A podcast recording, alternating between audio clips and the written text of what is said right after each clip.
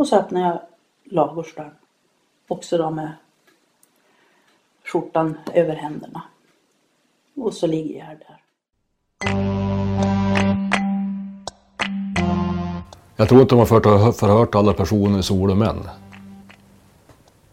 Så dåligt är det ju. Jag, jag har ju faktiskt jobbat ett par mord där allting har funkat så jävla bra. Men just det här nu när herrarna i hagen tog över så vart det bara satan.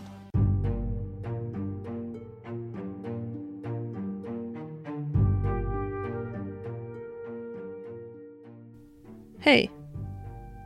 När det sista avsnittet av dubbelmordet i Brattås sändes i somras så lovade ju jag mer eller mindre ett extra avsnitt. Men det blev inte riktigt som jag tänkt mig. Istället för ett extra avsnitt blev det en helt ny säsong istället. Mer om det i slutet av det här programmet. Men nu har det hänt lite grejer i Brattåsutredningen så det är dags för en uppdatering.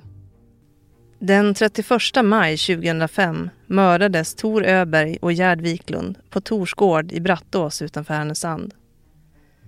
Morden upptäcktes av Tors dotter Barbro två dagar senare. Och sedan dess har anhöriga och polis sökt svaret på mordgåtan. Men nu är det slut. Nu packas utredningen ihop och blir ett cold case. Det är klart, man har ju väntat på det men, men samtidigt så man vill ju inte att det ska läggas ner. Så att, äh, det, det, var, det var tuff, tufft. Det här är Barbro Öberg, Tor Öbergs dotter. Hon är såklart besviken över att det inte längre ska jobbas med fallet. Och ni ska snart få veta mer om det. Men först måste jag berätta lite om vad som har hänt sedan i somras. Då fick utredningsgruppen med spaningsledaren Josefin Perming i spetsen klartecken att fortsätta jobba med utredningen och under hösten har man bland annat topsat flera nya personer med anknytning till Tors fastighet. Hittills har man inte fått några resultat av topsningarna.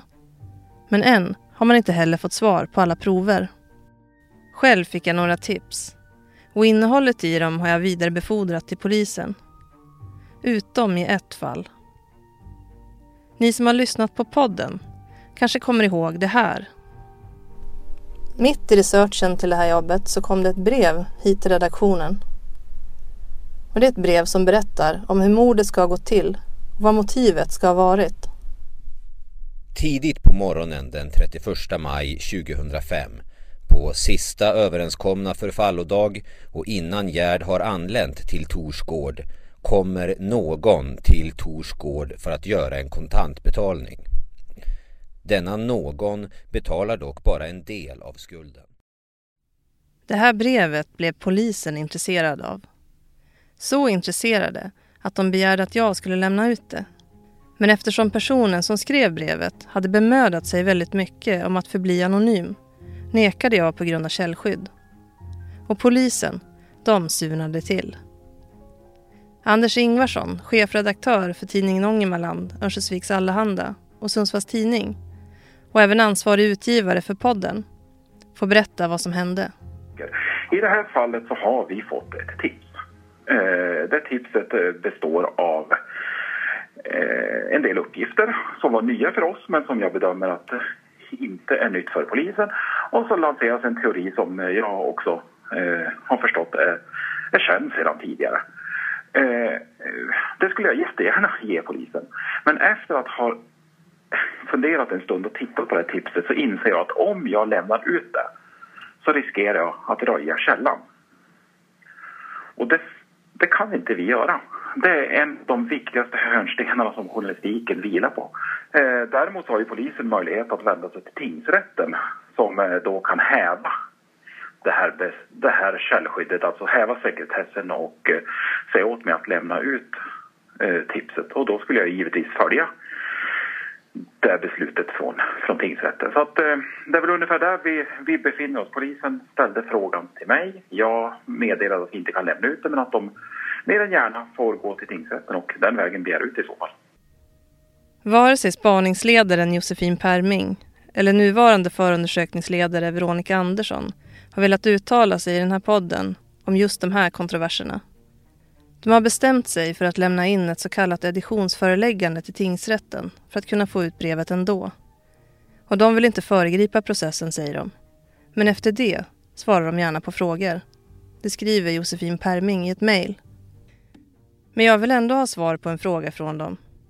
För det är nämligen så att om vi, jag eller min chefredaktör, lämnar ut brevet så riskerar vi att begå ett brott. Men det är ju så att den som vänder sig till en redaktion med ett tips har ju ett eh, grundlagsskyddat källskydd eh, som gör att eh, vi är förhindrade att berätta vem som har lämnat tips till oss, eller alltså att röja källan. Vad vill du, alltså hur ska man förklara det här för anhöriga som ju faktiskt med all rätt kan bli upprörda över att vi liksom inte samarbetar med polisen i det här läget för att hjälpa dem att liksom lösa mordet på deras ja, föräldrar. Mm. Mm.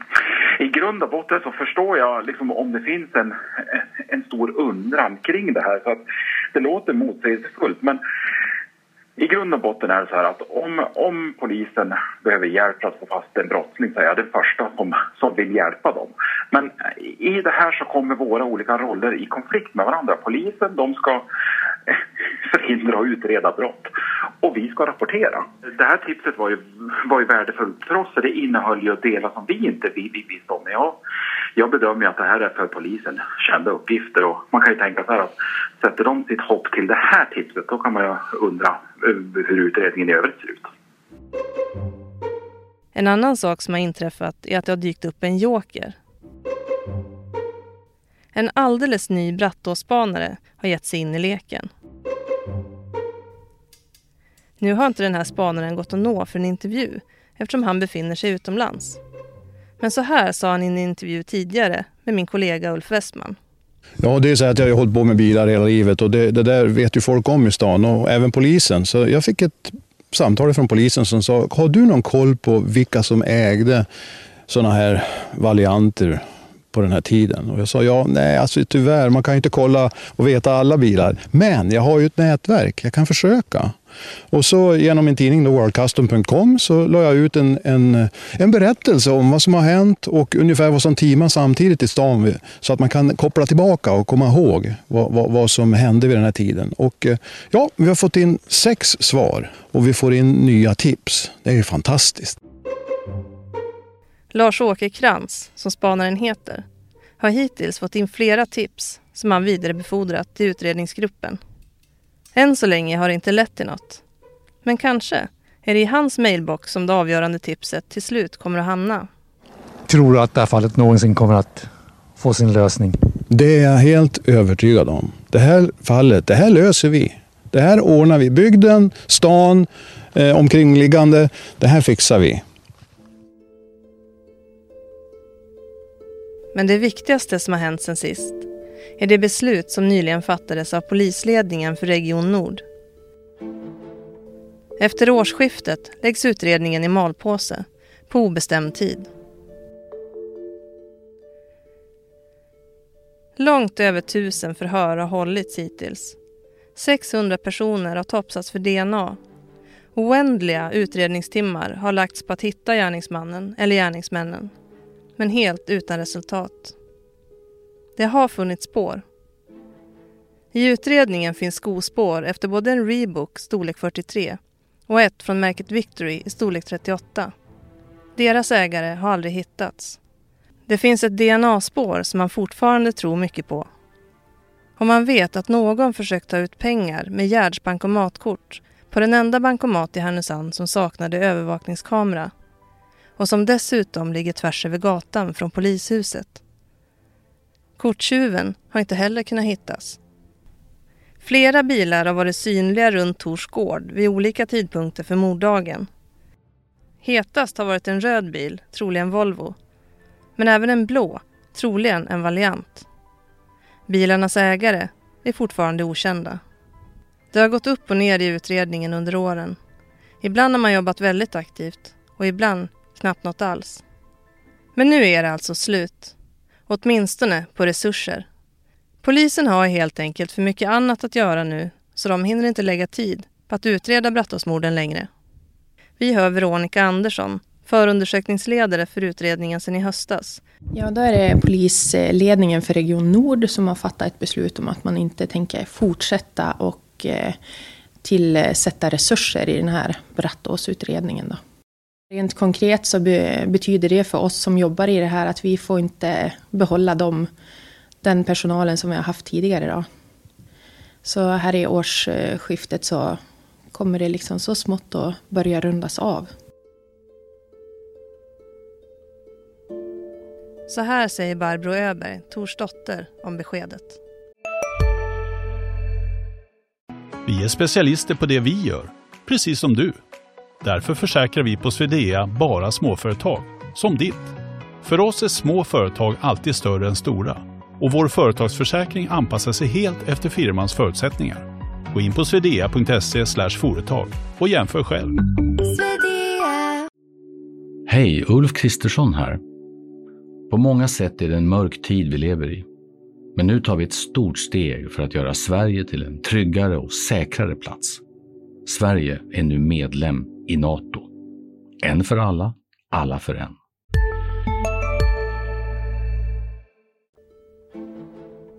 Ja, det är ju, känns ju för jävligt. Det gör det ju. Det, det, är ju aldrig roligt att få ett sånt besked. Men samtidigt, vi har ju väntat på det. Så man vill ju inte att det ska läggas ner. Så att, äh, det, det, var, det var tuff, tufft. I somras så fick ni besked om att de skulle få fortsätta med utredningen i Sundsvall och den verkade ta fart igen. Ja, men då vart man ju jätteglad och hoppades på att nu äntligen får de ju fortsätta. Då och, men vi visste ju inte hur länge. Så man har ju gått och hållit tummarna att, att de får fortsätta helt enkelt. Men nu fick vi det här beskedet att de skulle lägga ner. Eftersom mord inte har någon preskriptionstid läggs utredningarna rent teoretiskt aldrig ner. De stängs inte och de lämnar inte polisens system. Veronica Andersson igen. När jag säger att ärendet inte läggs ner, eh, så att lägga ner ett ärende det är en administrativ åtgärd, att man stänger ärendet i våra system. Eh, det gör vi inte. Eh, ett mord eh, preskriberas inte idag, så ärendet kommer ligga kvar öppet. Det är bara det att vi paketerar ner permarna och alla handlingar och eh, flyttar på ärendet helt enkelt och vi inte har den här gruppen som jobbar vidare. Man gör en så kallad startperm eh, där vi skriver eh, vad har vi gjort sedan vi började 2012? Vilka beslut har fattats och hur, hur har ärendet gått helt enkelt? Och vilka som har jobbat i det och vilka spår vi har följt och så vidare. Det var under ett möte mellan anhöriga och polisen nyligen som polisen berättade nyheten. Vad, vad fick ni för reaktioner på beslutet?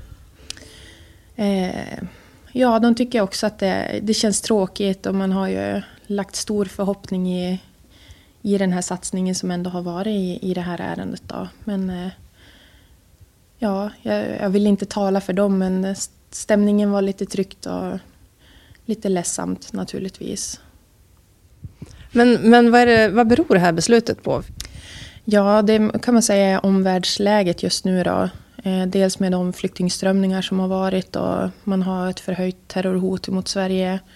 Eh, det har ju inneburit att väldigt mycket resurs har gått till, eh, till, de, till de eh, prioriterade områdena då, och då har man inte kunnat se att man kan tillsätta mer, mer eller förlänga den personal som har varit i den här utredningen.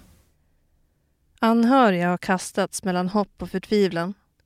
Barbro Öberg har som anhörig varit aktiv gentemot både polis och media under de år som gått sedan morden. Nu, när ingen längre kommer att jobba med utredningen, vet hon inte riktigt vad mer hon kan göra. Ja, vad ska man göra? Det, det är ju liksom bara hoppas att det, det, dyker upp någonting. Något tips eller något så att de kan få fortsätta. Sa de någonting om vad som skulle kunna få dem att ta upp utredningen igen? Ja, det är väl om det kommer in något, något tips som är intressant då. De har ju även gjort några topsningar nere i Stockholm som de inte hade fått svar på. Så att eh, där kan det ju finnas någonting och det, man får väl hoppas på det. Ja, det är så illa skött från början.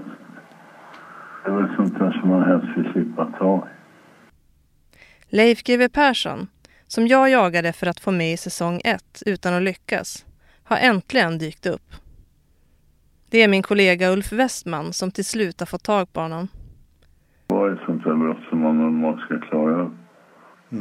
Men nu gjorde de inte det och det berodde på att de var... De hade inte tillräcklig förmåga att göra det.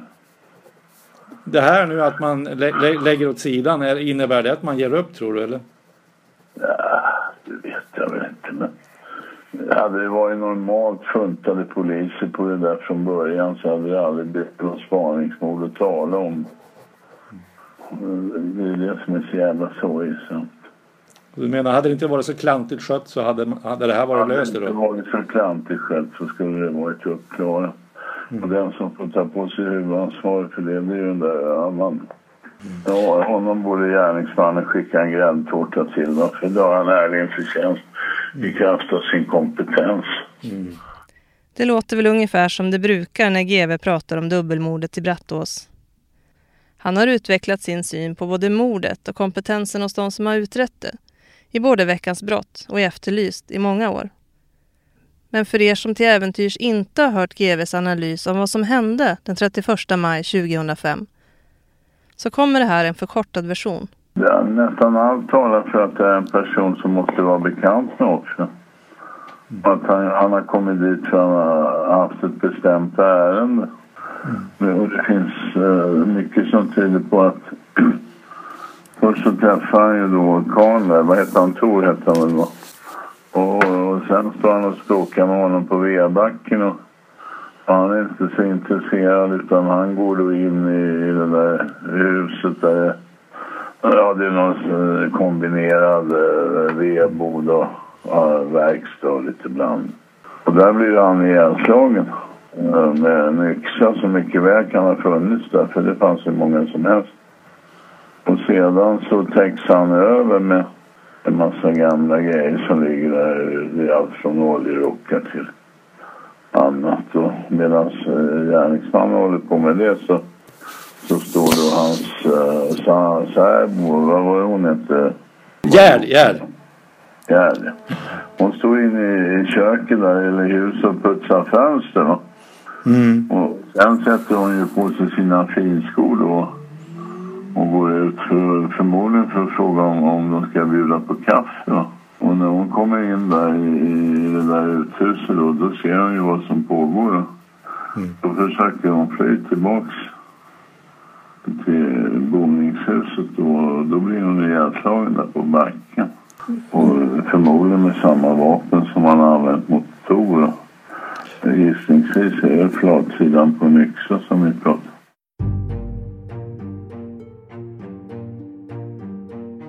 Nu är det december 2015. Och nu, tio och ett halvt år efter morden på Tor Öberg och Gerd Wiklund, slås pärmarna igen. Alla som har försökt har hittills misslyckats med att reda ut vem eller vilka som har gjort det. Vad är det som krävs för att den här mordgåtan ska få ett slut? Ja, det är ju det här sista pusselbiten. Och någon sitter ju inne med den. Gör du det? Vet du något? Tror du att du vet något? Eller är det så att du har någonting på hjärnan? En liten grej som du tror är ovidkommande? Säkert inget som har med det här att göra. Bara inbildning. Men som du ändå inte kan få ur huvudet. Se till att tipsa polisen om det. För utan tips kommer den här utredningen att ligga i någon källare och samla damm. eh, någon faktiskt kanske hör av sig till oss och berättar hur det har gått till och vill, vill, vill göra rätt för sig eller att någon annan har vetskap om det och kommer till oss också och berättar det. Eller att eh, vi får in en DNA-träff då. Det måste ju kännas lite småbittert ändå, tänker jag, att man har jobbat så hårt i ändå över tre år. Och så slutar det så här. Ja, det känns tråkigt. Eh, som jag sa tidigare, det pratar jag nu för alla i den här utredningsgruppen och kanske allra helst för de som är anhöriga i den här processen också. Att eh, känns lite som att snubbla på mållinjen. Nu är det faktiskt slut på den här säsongen på riktigt. Men om ni är intresserade av vad som händer i fallet framöver, kolla in på allahanda.se, min hemmaredaktion.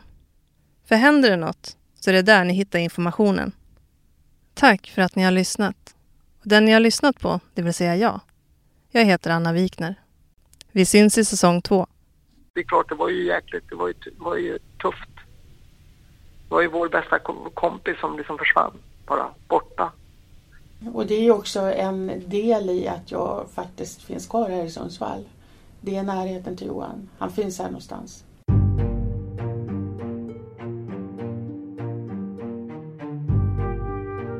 Tio minuter. Längre än så tar det inte för ett barn att gå upp i rök. Mitt i morgonrusningen i ett livligt bostadsområde där barn springer till skolan och de vuxna hastar iväg till jobbet. Där grannarna sitter vid köksfönstret och äter frukost och tittar ut utan att se. Hur kan ett barn bara försvinna? Ja, det skrivs och snackas så mycket, vet du, som... Och, och det kommer, kommer att fortsätta så här. Det, det, det är vi fullt in- införstådd med, va. Det, det här var ju alltså ett medvetet bedrägeri från åklagaren och polismännens sida. Den 7 november 1980 försvinner Johan Asplund från sitt hem i Bosvedjan, spårlöst. Två män har vid olika tillfällen dömts för att ha rövat bort honom, men båda har också friats. Hade polisen rätt man från början? Eller är det någonting man har missat? Och vad var det egentligen för mystisk bil som cirkulerade i Bosvedjan innan Johan försvann?